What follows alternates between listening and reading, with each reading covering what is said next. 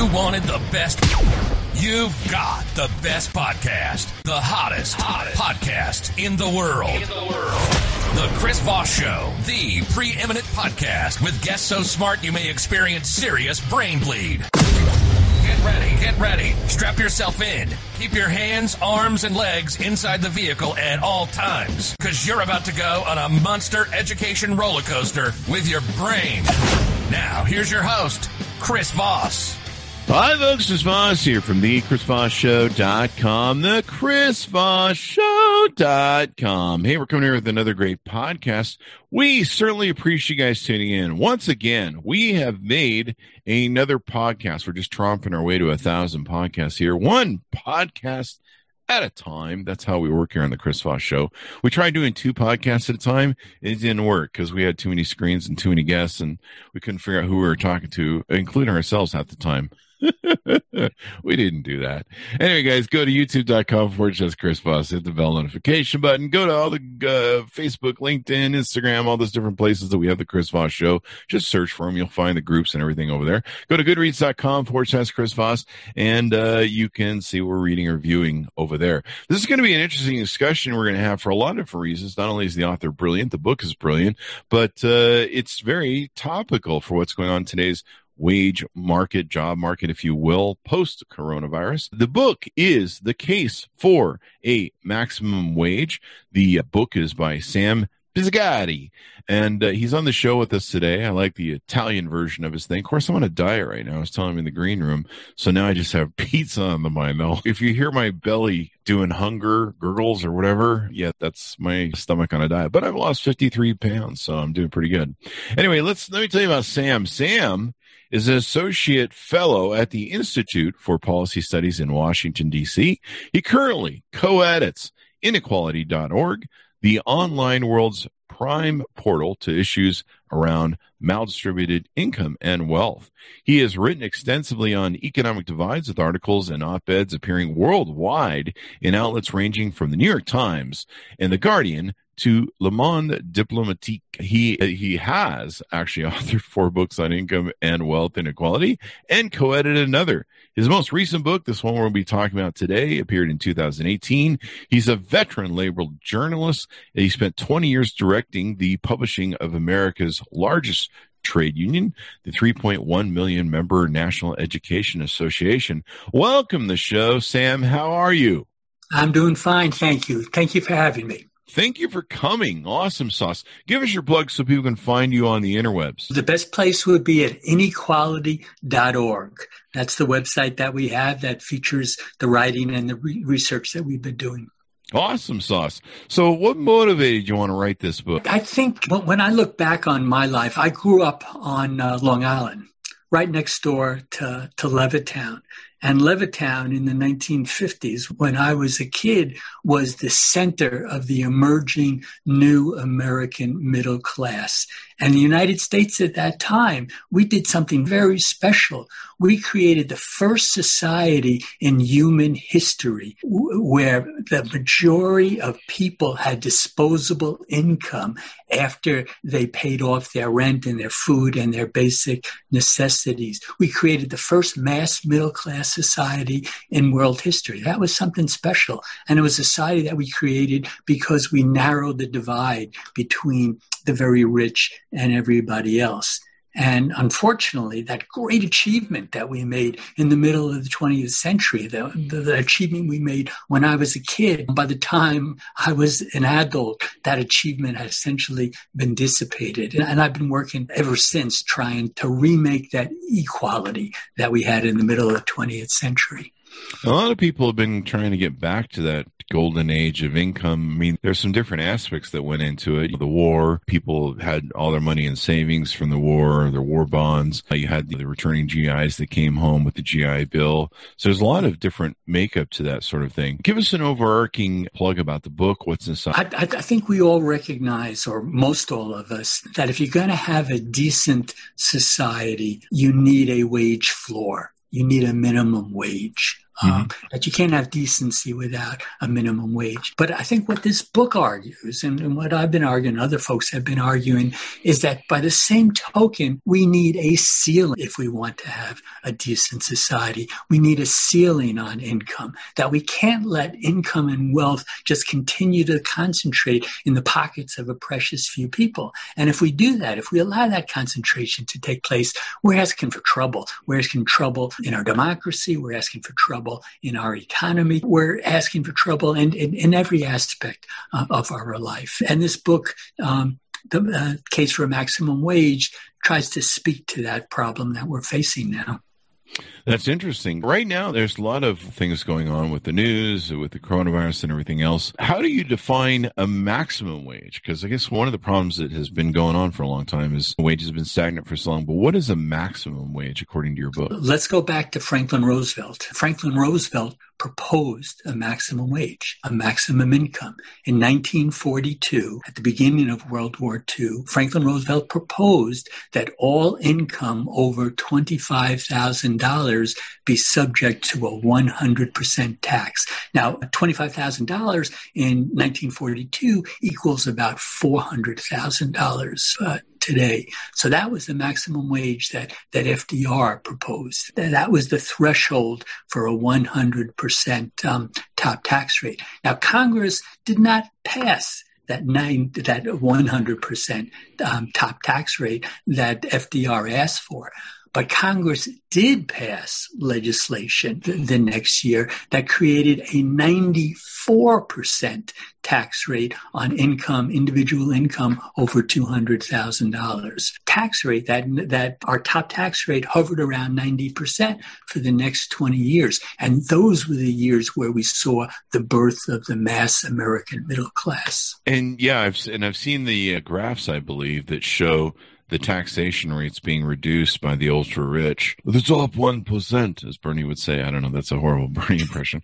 But, but you've seen the decline of it to the point recently there was some data leaked or some mm-hmm. IRS stuff that was leaked that, that showed these rich people aren't paying any taxes. Their corporations don't pay any taxes. They, they really don't put much into the, you, you can't say they don't put much in the tax base. They do have employees and they pay in through that, through their various things. Would self would people like Jeff Bezos or entrepreneurs be subject to the maximum wage you propose? Yes, because it would be tied not to the, the paycheck, but to the income. And so what we're proposing is a maximum level, uh, a maximum threshold tied to the minimum wage. So let's say in FDR talked about a specific figure, $400,000 in today's inflation adjusted terms. But what if we set that to the minimum wage? What if we said that all income over 100 or 50 or 25 times the minimum wage was subject to a 100% tax. If we did that, then the richest and most powerful people in our country, people like Jeff Bezos, would have a vested personal interest in increasing the minimum wage because the higher the minimum wage went, then the higher that maximum level, that maximum threshold would be. And I think that would be a healthy dynamic for our society. What you're proposing is there's a block range or something I don't know what the correct term would be, but that's that that's scalable or adjustable, and, and it moves as a block. Yes, that we have a multiple, we have a ratio, and that ratio determines what the maximum wage would be. And that maximum would be tied to the minimum wage.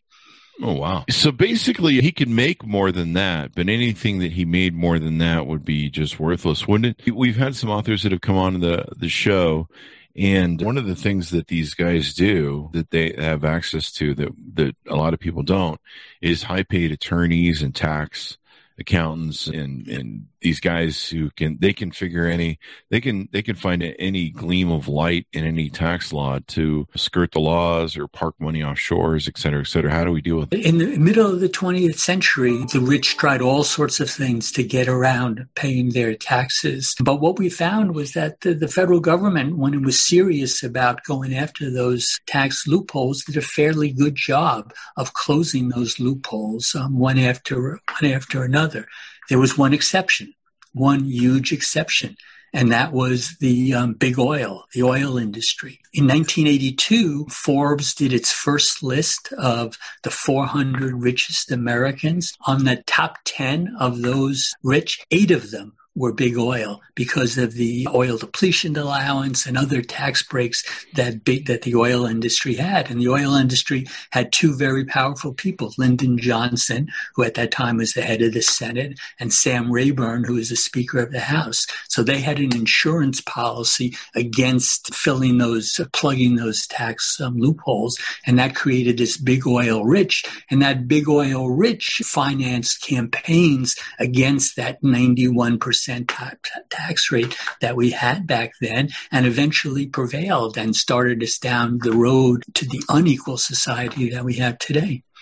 Oh wow! So, would this is this anti-capitalism? How would you describe this? Because some people they start throwing around words like socialism, capitalism. Is this anti capitalism, or how do you, how do you think the approach on it? I think it's pro middle class. I think it's pro fight against poverty. I think it's about building a better society. So you can put whatever label you'd like to, to, to put on that. This mm-hmm. doesn't say how our, our enterprises should be organized all it says is that a few people, a precious few people, would not be able to grab an outsized share of the rewards that an economy creates. Now, what, what would be the difference? Does, does maximizing the wage does that make it so that people won't aspire to as much? Like I said, is that is that anti is that anti you know, limiting income? Is that going right. to penalize success for capitalism? That, that's the argument. Uh, the argument is that if people can't get really rich, then they're not going to strive. They're not going to create.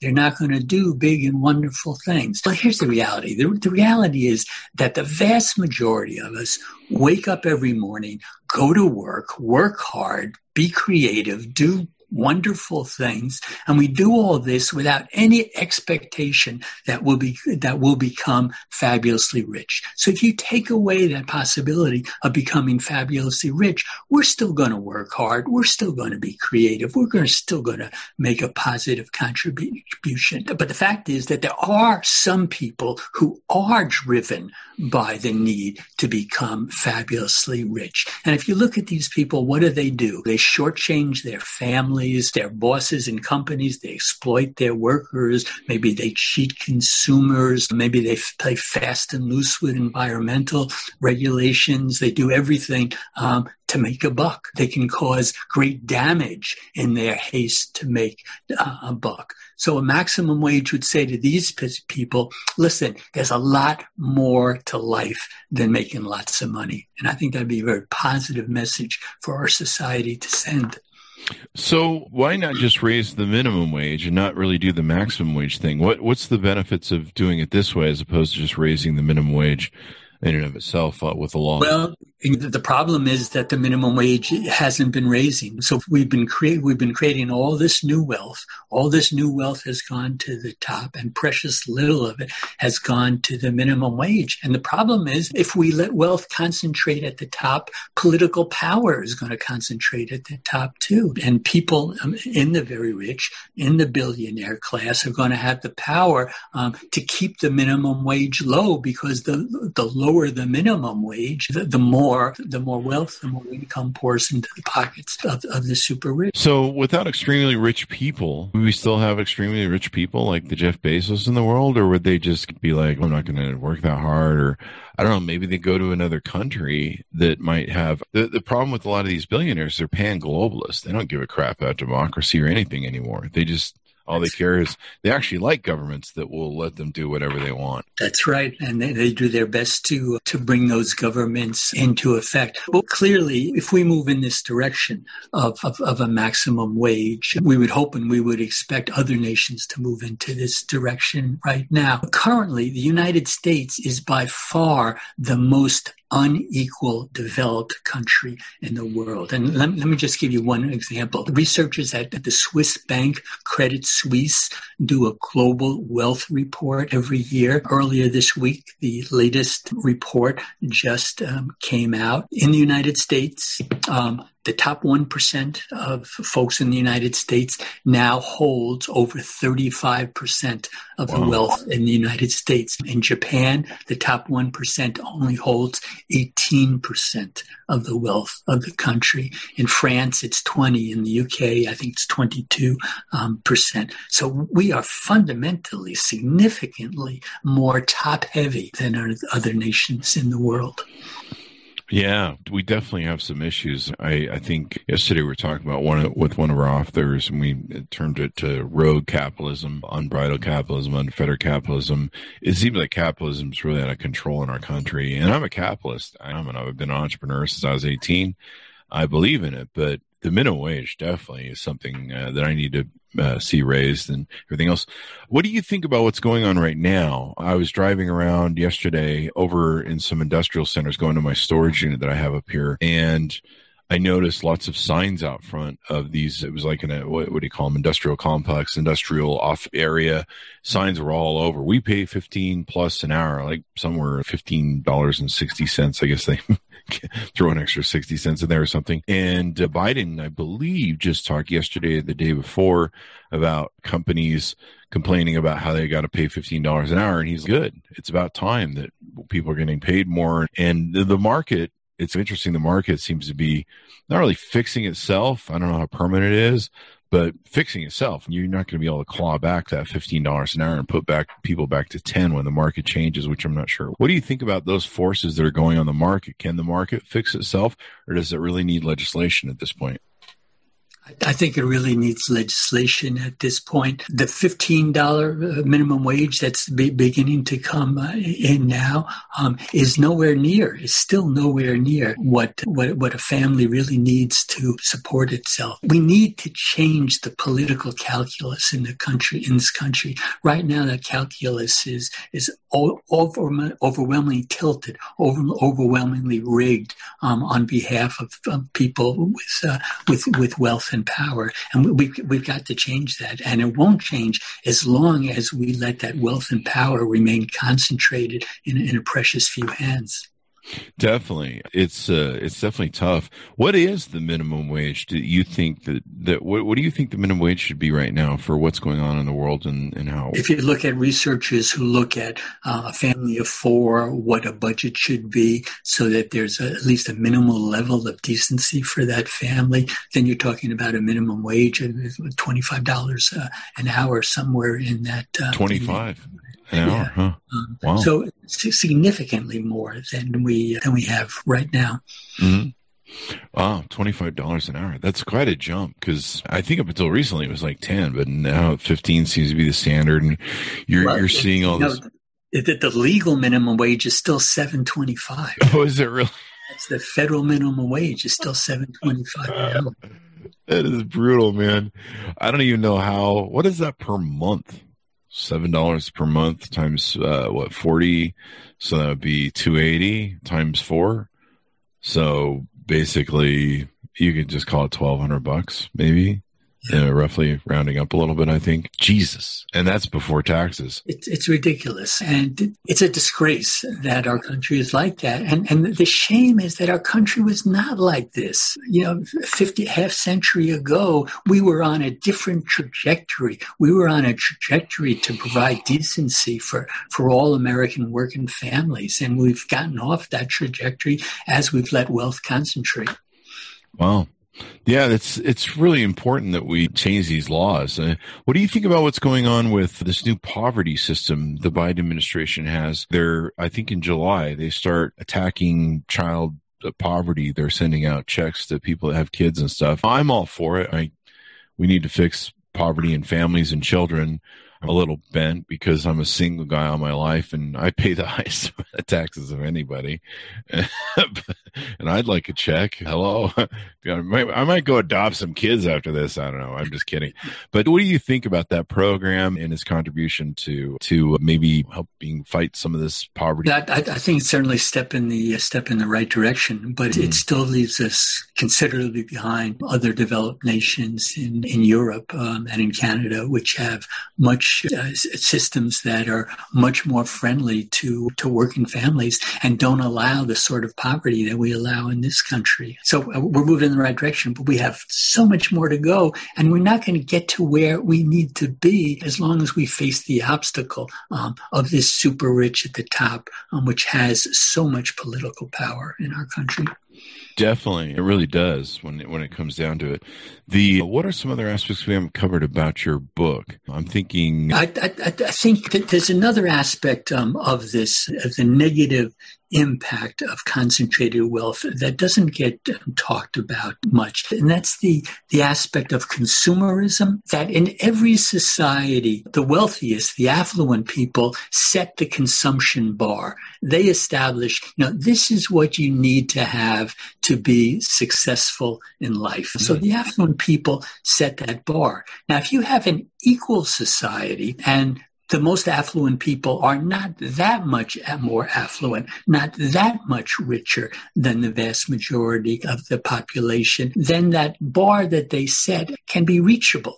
But if you have a society like ours, when the most affluent are many times more affluent, more rich than average people. That then that consumption bar that defines what um, success in life is much higher than people where people are at. So what do people do? They feel the social pressure. They feel like failures because they're not anywhere close to that, that consumption bar that defines success. Maybe they go deeply in debt to buy the things that signal that they have matched that, that consumption standard. But so in other words, when we allow the wealthy to separate themselves out from the rest of the society, we're creating all sorts sorts of social pressures that go beyond politics, that go beyond economics, that really undercut the, the quality of lives that, that we're all living. If we have a more equal society, we'll have a less stressful society. And, and we'll also have a more, the, the, the less stress we have in our society, the more health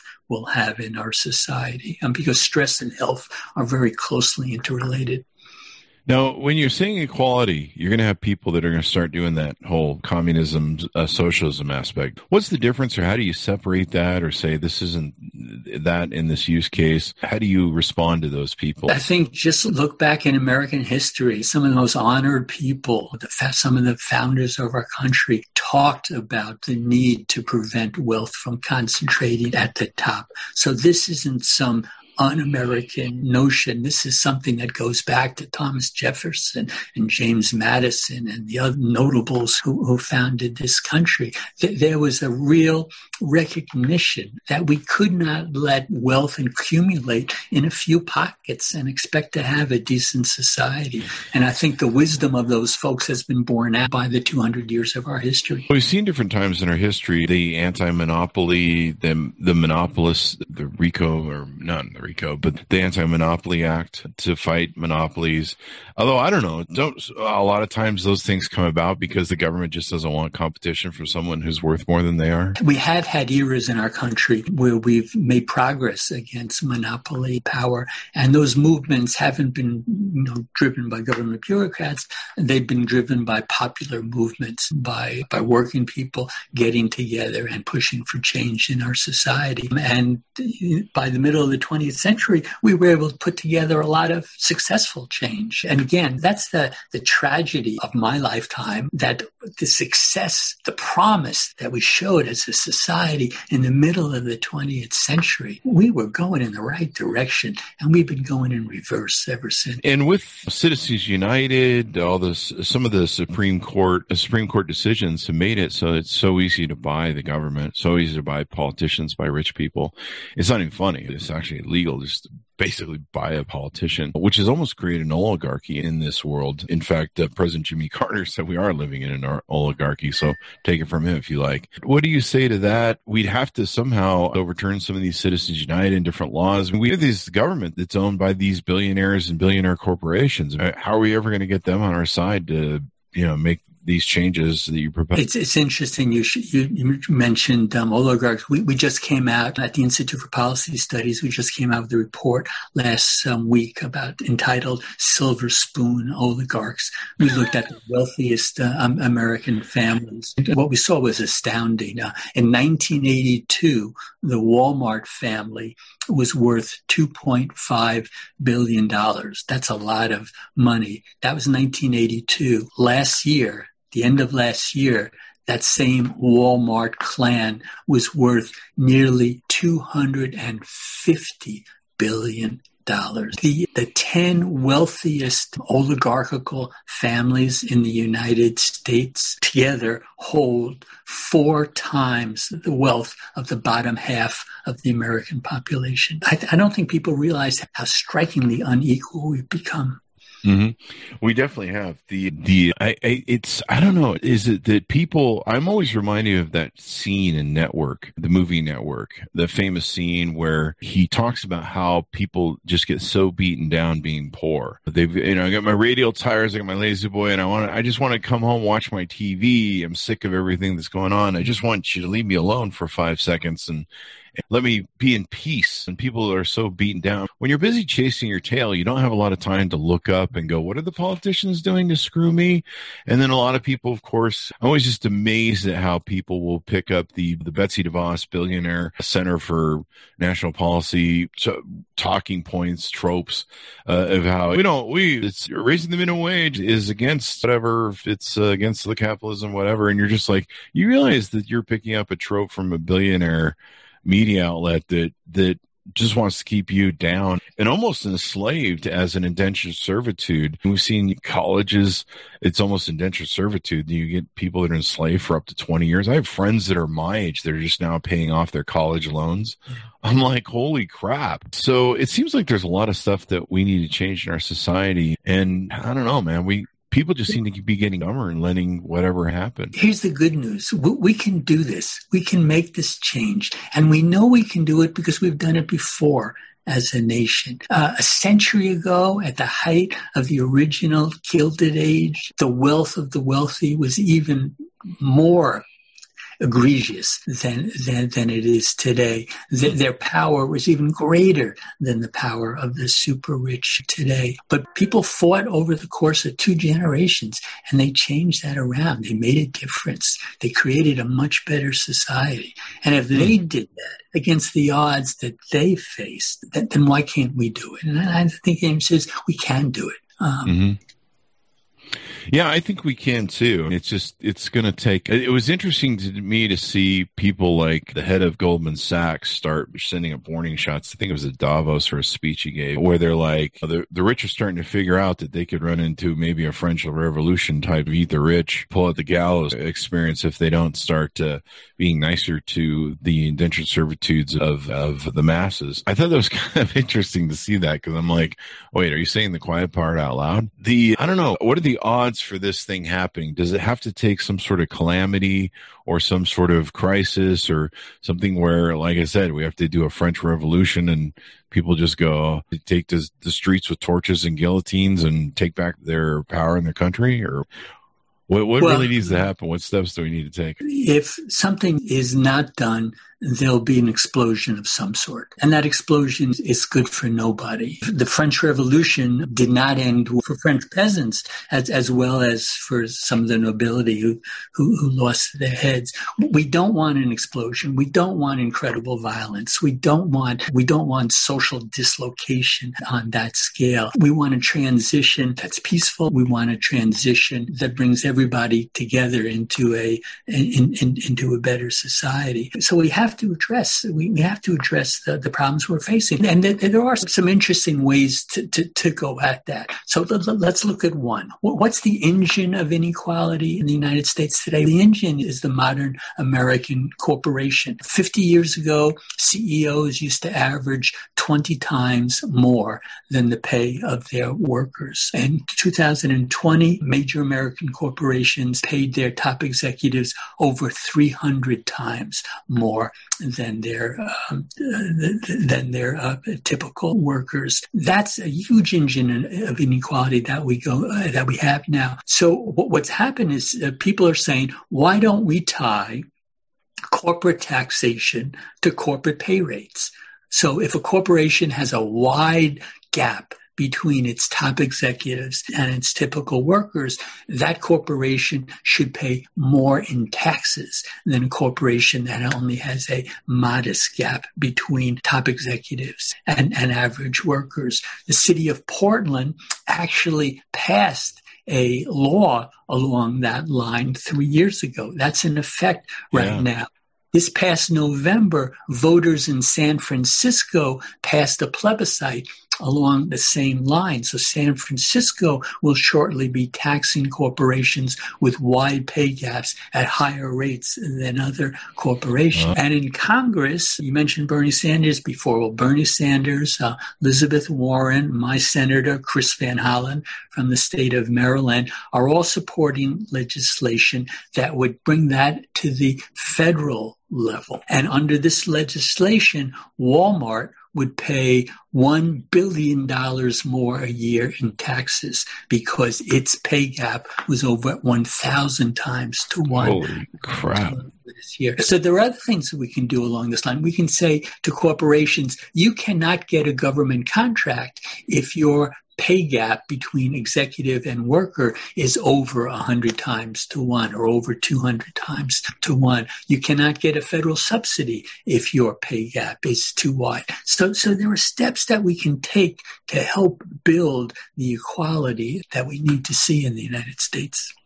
What's the likelihood of that all going? I think it's not going to go down th- this year, but I think the momentum is definitely in that direction. There, there's strong support uh, in Congress for uh, not majority support, but there is strong support for that, and a number of state legislatures are consider are considering similar bills. So I think we're going to see a breakthrough at the state or the federal level in in, in the next few years.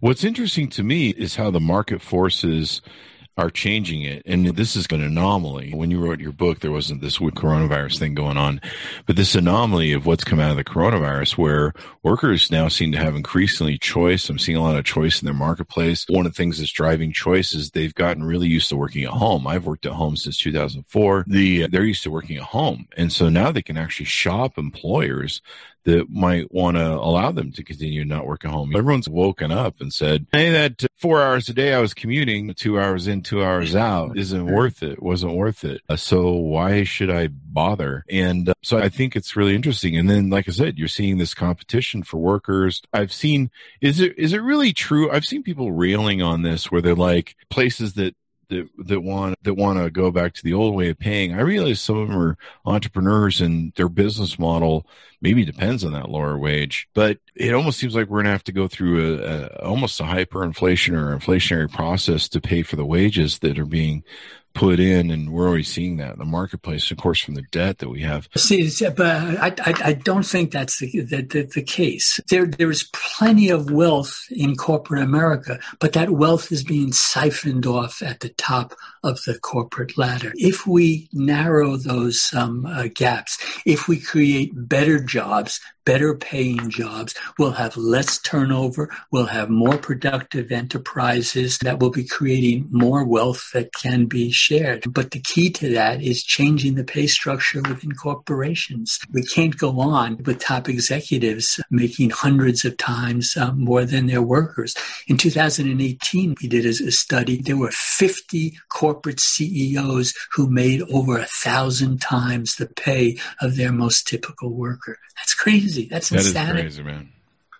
That is insanity.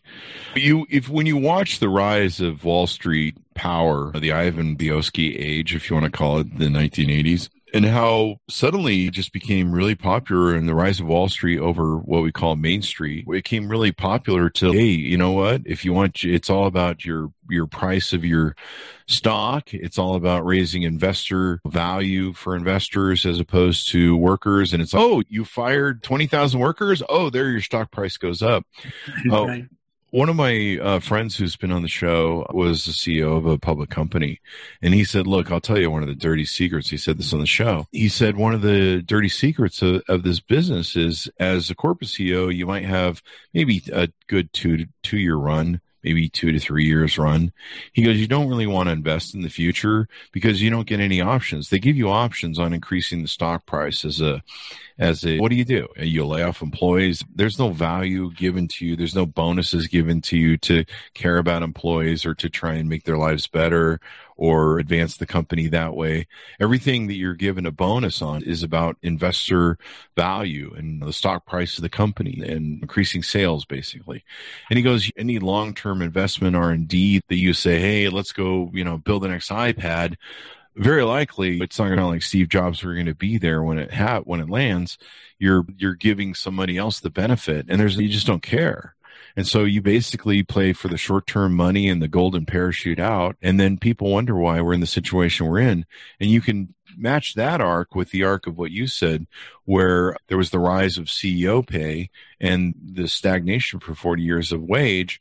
And, uh, and you can arc it with the, uh, dissolving of the middle class. And the, the two just you can just put all that together and it just mixes like uh, beautiful paint. And throw tax rates into that mix. Because until when did the ivan Boesky era the michael milken era when did that really begin? When did that take off? That took off in the early 1980s what else happened in the early 1980s?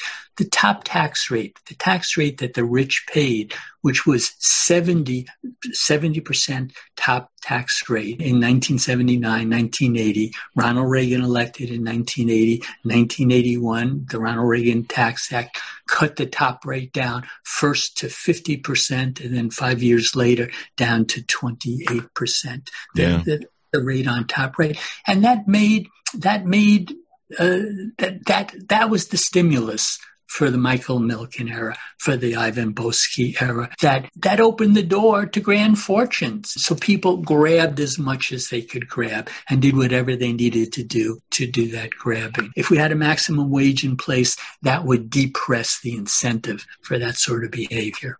Yeah, and what's even funnier is we did it again during the Trump administration. I mean, we just don't learn. There's no trickle down economics. These guys just buy more boats and houses around the world and and I've known people that work for large companies. They, they help build them, but they're, they're public companies now, but they have nothing better to do but buy houses. Like they make so much money they have 24 houses around the world. Like they just can't buy enough property for write-offs and they, they go in and they renovate the houses completely, turn into basically mansions because everything's about getting that write-off for real estate and everything else. And, the, and you know, there's, there's technically should be nothing wrong with that, but you look at who's uh, the, the, meanwhile, some person can't afford to, they're living on top ramen. They've got two or three kids and they can't live what used to be the American dream. Is the American dream dead in your opinion right now?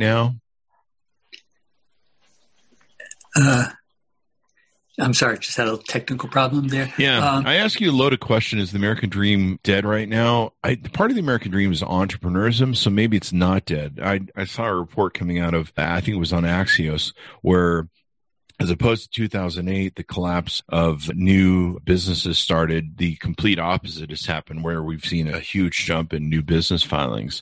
So maybe the American dream, quote unquote, isn't dead. I don't know. What do you think? Is the American dream? I think the American dream is under incredible stress. Th- that we have an economy that is increasingly dominated by major firms that put a squash that squash entrepreneurship. My my late son used to be in in the computer industry, and he would talk about going to computer fairs, computer conferences, where the big giants like Microsoft would just come and buy up good ideas they saw on the uh, conference floor and then just put those ideas on the shelf because they didn't want the competition that the development of those ideas would have would, would have brought. So, so we have a monopoly that dominated uh, economy, which is not good for for entrepreneurial um, um, energy. If we had a more equal country, if we had a country where the rich did not have so much power, we'd have a shot of having a more vibrant um, economy where people could would would have the economic security security to take risks and go out and try to start new businesses. There you go. Anything more you want to touch on about the book and how it works? I, I, just that, that, uh, that I think I think people should feel a sense of hope amid this very difficult situation that we're in. Amid a situation where the rich seem invincible, that they that the rich always win. That's the, the cliche. It's just not true. It's just not true. That if we look at if we look at the history of the last century, the rich didn't always win. Let's keep that in mind. And if we do, I think we can build a much better country. Hopefully, we can get we can get that to work for us. you gotta love it. You gotta love it. Uh, interesting discussion we've had today on your book. Thank you for coming by. Give us your plug so people can find you on the internet. Inequality.org, O-R-G, is the place that where my writing appears along with the writing of a number of my colleagues on income and wealth inequality. We look at the campaigns that people are wages around, waging around the country to make our society more equal. We highlight good ideas for new legislation come and see us. Um, come and see us there. There you go. There you go. Thank you very much for being on the show. We really appreciate it and uh, for enlightening us on some of this thing. And hopefully, you can educate some people to make some changes, do some different things with uh, our legislatures and demanding more. Thank you very much. Thank you. Guys, check it out. It's uh, the book, The Case for a Minimum Wage by Sam Pizzigati. And it's been wonderful to have you on the show today, Sam. Thanks, my audience, for tuning in. Go to youtube.com forward slash Chris Voss. Hit that bell notification. Go to goodreads.com forward slash Chris Voss. Uh, follow everything we're reading and writing over there. Also, go to all of our groups on Facebook, LinkedIn, Twitter, all those different places that we publish and chat about what we're doing. Thanks for tuning in. We'll see you guys next time.